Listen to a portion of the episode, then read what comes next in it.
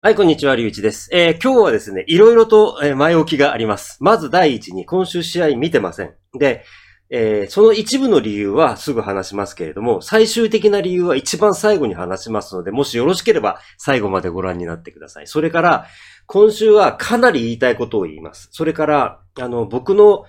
言葉もね、少しね、乱暴になるかもしれません。なので、それは最初にごめんなさいしておきます。はい。ご理解の上ご覧ください。はい。今日ですね、スタッツを見て、それから、ポッドキャストをザザッと聞いて、大体何が起こったか分かって、まあ、つまり、バイウィークがあったけれども、何も変わってないんだなっていうことがね、一つ分かったということですね。だから、あともう一つ、大きいのは、えー DNBR のポッドキャストでもそうですし、他のブロンコス系のポッドキャストでもそうなんですけれども、あの、officially season over って言ってて、つまりもう、完全にもう終わったなっていうことで、今シーズンは投げるっていう状態にこれからなるということです。はい。でもちろんそれでもね、試合を見れば、何がしか僕の目から拾えるものはあるので、見ることに意味はあると思うんですけれども、ちょっとそれはまた後で。で、あの、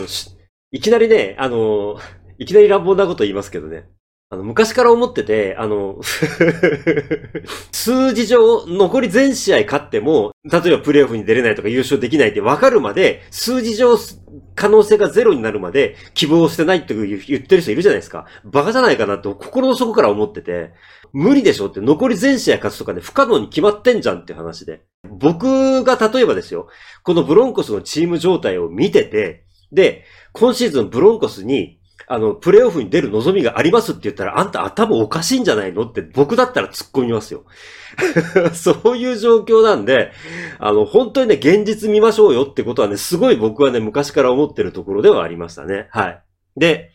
あとはだから、あの、わからないです。わからないですけれども、いつハゲットがクビになるかっていう話で、ただ、もうこれに関しては、もうジョージ・ペイトンの判断を待つしかないです。もうどうこう言えることじゃないので、来シーズンにつなげるためにどういう風にするのが一番いいか。で、来シーズンのヘッドコーチを誰にするのか。あの、イジロエベロをいきなりヘッドコーチなんて話もね、相当無茶じゃねえかなと僕は思ってたりするんですけれども、せっかくね、これだけいい仕事をしてるわけですから、来年もディフェンスコーディネーターでやらせて、ヘッドコーチは他から連れてきた方がいいんじゃないのとかね。DNBL あたりでは、ショーン・ペイトン連れてくればいいんじゃないのみたいな無責任な話もあって、その代わりに、まだ、セインツは権利持ってるから、ドラフト権をトレードして、ショー・ペイトンの権利を買わなきゃいけないよみたいな話で、本当かよって思うんだけれども、そこら辺はあまり気にしないことにして、まあ、実際に実現するかどうかは全て、えー、ジョージ・ペイトンの腹の中ですから、今後見ましょう。で、来年以降、ちゃんとチームがなるように。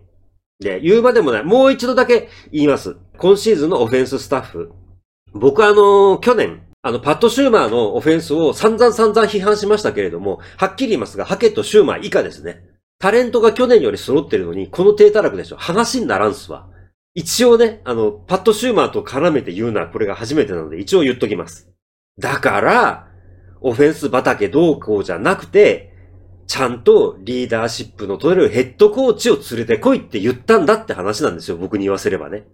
はい。ということで、で、えっ、と、怪我について、僕はね、前からすごく気になってることはあって、チームにね、あの、ストレングスコンディショニングっていうコーチがいるんですよ。これ僕はブロンコスのチームのスタッフ表、コーチングスタッフ表を見て、毎年毎年チェックしてるんですけれども、実は、ファンジョの時から、ローレン・ランドウっていう人に、あの、これが変わっていて、僕はね、あの、ジョセフの時、もうね、ごめんなさい、名前忘れちゃったんですけど、バンス・ジョセフの時には、結構、あの、いいコンディショニングコーチがいて、でその人を比較的ね、信頼してたんです。で、ランドウに関しては僕は単にわからないっていうだけで、今一つよくわからないので、絶対信用できないって言い切ってるわけじゃないですし、もう一つ、ストレングスコンディショニングコーチがどこまで発言権があって、どこまで選手の怪我を管理する責任を持っているのかっていうことに関して僕はきちんと分かっていないので、誰か教えてくれる人がいたらぜひ教えてほしいんですけれども、っていうのは、はい、ちょっと僕の話をします。散々散々マラソンの話してますけれども、例えばですよ、マラソンを走ってると、足にね、ぐるぐるにテーピング巻いてる人がいるんですよ。僕もね、あの、ここ最近、あの、テーピング巻いて、特に長い距離を走ってますけれども、あの、昔に比べてね、あの、僕は、僕がね、バスケットやってる頃には、あの、こういうね、布のね、ガチガチのね、完全にね、可動域をなくして、固めてしまうテープしかなかったんですけど、最近こういうね、あの、伸縮性のあるテープがあって、結構ね、きちんと巻いても優しくサポートしてくれるので、非常にね、いいものが出てありがたいなと思ってるんですよね。あまあ、昔、あの、なんていうか、僕大学生の時にバスケットやってて、当然ですけれども、こんなものを練習のたびにたくさん巻くほどお金ないですから、チームの備品としてこれがなかったので、これを使うしかなかったんですけれども、もっと、あの、幅の太いやつですけどね、もちろんね。だからそういうことなんですよ。僕も早く走りたいし、4時間半を目指してますから、どういう風にトレーニングをしたらいいんだろうってことをね、調べるわけですよ。そうすると、トレーニングのしすぎで筋肉を断裂させたり、でかい怪我をしたりして、それこそね、下手したら3ヶ月半年走れないっていうことになってる人ってね、山ほどいるんですよ。で、実際にさっきも言いましたけれども、マラソン走りに行ったらこういうテープを足にぐるぐるに巻いてる人たくさんいるわけですよ。僕も巻いて走りましたけれども、この前特にね、もう痛いって分かってたから、誰かがね、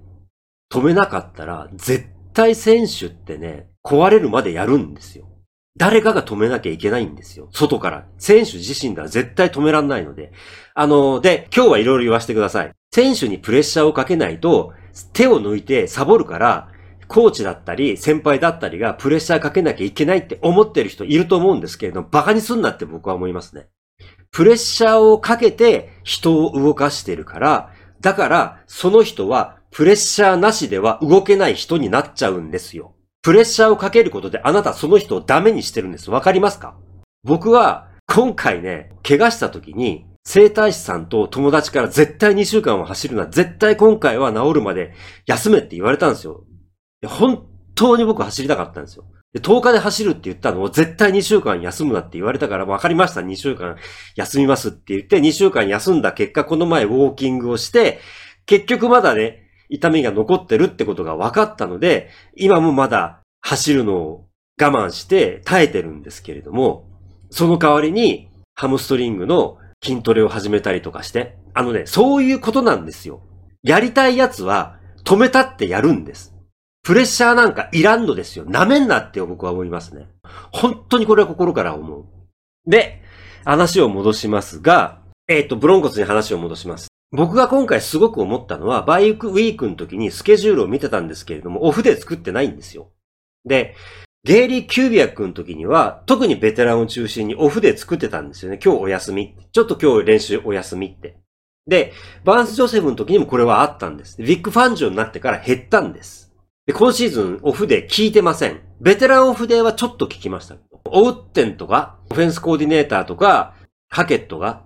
チームの施設に泊まって家に帰ってないなんて話がね、聞こえてくるわけですよ。バカかこいつらはと僕は心の底から思いましたね。だから壊れるんだよってことなんですよ。ヘッドコーチが率先してハードワークして無理してるから、だから選手が壊れるんですよ。えっと、ボンミラーの、あの、ラムズに移籍した時の話をしましたけれども、自然体でやりなさいってことなんですよね。イーブンキールでやれってことなんですよ。ダブルダウンするなって話なんですよね。長いシーズンなんですよ。今までにも言いましたけれども、シーズン前に何やってたんですかって話なんです。シーズン入ったら本当に時間の余裕なんかないんです。そして体はどんどん傷んでいくんです。休む時間を取らなきゃいけないんです。あの、ハードワークでね、勝てるんだったらね、みんなね、ハードワークしてますよ。ハードワークで勝負すんなって話なんですよね。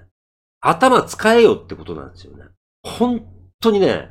このバイウィークの間に一日でもいい。休みを取るのかなってことを僕は思って見てたんです。休み取りませんでした。僕が知ってる限りは。余分なね。余分なですよ。余分な休みを取ってませんでした。えっとね、僕がね、正しいかどうかなんて知りませんよ。僕、あの、今日言いましたけれども、言いたいことを言ってるだけなんで、僕が正しいかどうかなんて知りませんよ。間違ってたらごめんなさい。はい。間違ってるかもしれない。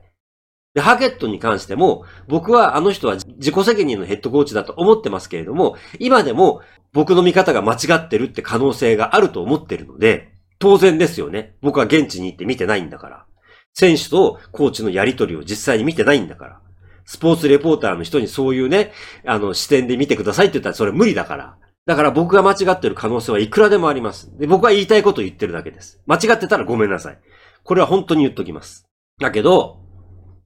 今こういう時だからこそ、休みを取るっていうことが必要なんじゃないかと思うんですよね。ハードワーク自慢するなんて誰だってできず、僕だってできるんですよ。今やってるじゃないですか。ということで実は、これが今日の僕の最後のオチです。そういうことで、僕は今週、試合を見るのを休むことにしました。実は、今週の試合のスタッツを見て、ポッドキャストを聞いて、これは見てもしょうがないなと思って、他の試合を見て、それについて喋ろうかなと思ってたんです。喋ることなかったんで。だけど、これを思いついたので、これを喋ることにして、そして、僕も今週は試合を見るのを休むことにしました。っていうのは、もう細かいこと言ってもしょうがないので、キリがないので一切言いませんけれども、僕もね、今めっちゃくちゃ辛いんです。ものすごく今辛いんです。非常にね、しんどい時なんです。なので、今週は、ちょっと、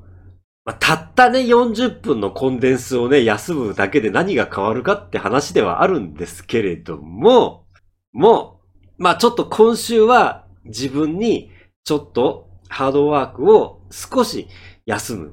ていうことを言い聞かせて、今週1週間を乗り切ろうかなと思っております。あの皆様もしんどい時、ハードワークをしなきゃいけない時、だからこそちょっと休むっていうことを心がけてみられてはいかがでしょうかはい。ということで、今週も最後まで聞いていただき、見ていただき、本当にありがとうございました。来週またお目にかかりましょう。それでは、失礼いたします。あ、だから来週は、他の試合を見るかもしれません。ではまた来週。